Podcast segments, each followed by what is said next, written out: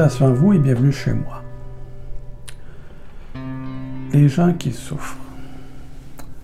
Je vais en reparler.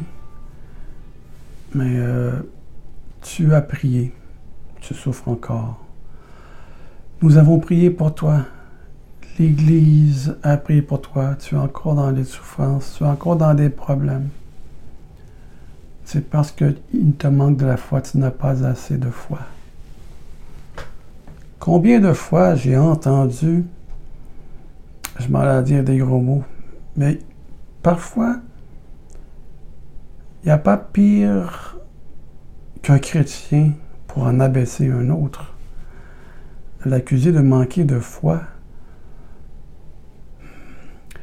Il y a un pasteur euh, où j'ai été euh, quelques mois euh, dans une, assemblée qui a donné 40 ans de sa vie Seigneur. Il était pasteur. Il souffrait d'un cancer. Euh, ils ont prié, l'Assemblée a prié pour lui. Ils ont fait des soirées de prière. Euh, ils ont demandé l'aide sur les réseaux sociaux. Ils ont prié, ils ont prié, ils ont prié, prié. Il est mort du cancer. Est-ce que c'est parce que le pasteur ne va pas assez de foi? Dieu permet certaines choses. Lorsque vous voyez un frère ou une sœur souffrir, il faut l'encourager, il faut. Je me demande, est-ce que ce n'est pas la charité chrétienne? Désolé, je n'appelle pas ça un chrétien dire à l'autre, parce que tu souffres, tu l'as mérité, tu as fait un péché, il y, a, quelque chose en toi, tu manques de foi. Et ça, c'est pas chrétien, mesdames et messieurs. Je suis désolé. N'utilisez pas cet argument. Euh, je suis un chrétien libre. J'ai 40 ans de service, on peut dire. J'ai 40 ans que je suis le, Seigneur, que je continue à grandir. J'ai fait des dénominations, des groupes. J'en ai visité, j'en ai vu des choses de prière. Et que je suis content de ne plus faire partie de ces, églises bâtiments. L'église, c'est nous. Ce n'est pas les bâtiments. Oui, c'est bien de se rassembler entre frères et sœurs. Si vous avez une assemblée où vous êtes bien et qu'il y a vraiment une, une communion fraternelle où l'amour règne, c'est précieux, c'est comme une perle précieuse.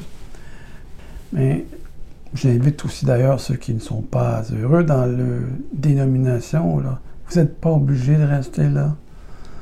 Ils vont vous lancer des, euh, le fameux verset d'Hébreu 10-25. N'abandonnez pas votre assemblée comme plusieurs Ici, l'apôtre Paul ne parlait pas d'assemblée physique l'assemblée spirituelle. N'abandonnez pas Christ. N'abandonnez pas l'Église spirituelle. L'Église n'a pas pignon sur rue. Elle est spirituelle. Ce sont nous tous. C'est ça qu'il ne faut pas abandonner. Ne, vous laissez pas terroriser par les terroristes religieux qui utilisent des versets bibliques pour vous culpabiliser, vous dire que vous manquez de foi, vous n'avez pas assez de puissance. Dieu est en contrôle. Laissez faire, abandonnez ces gens. Il y aura beaucoup d'appelés peu d'élus. N'oubliez pas que l'Antichrist va venir parmi nous, va sortir de nous, les chrétiens. Paul a eu à, combattre contre des chrétiens aussi durant son temps. Donc, il, faut reconnaître qui sont les vrais chrétiens. Et ceux qui détruisent les chrétiens, qui détruisent les chrétiens, posez-vous des questions. Il y a comme une petite voix qui dit euh, j'ai pas d'affaires là, j'ai pas d'affaires ici. Reprenez votre liberté. Et si vous, voulez vous assembler avec quelqu'un d'autre, euh, vous êtes libre. En tant que vous soyez bien, que vous soyez membre d'un groupe ou non, ça n'importe peu longtemps que vous gardez euh, votre relation avec Dieu saine, que vous sondez les Écritures, que vous vous encouragez par les Écritures, vous vous en nourrissiez, Dieu, c'est ce qu'il demande, une relation personnelle.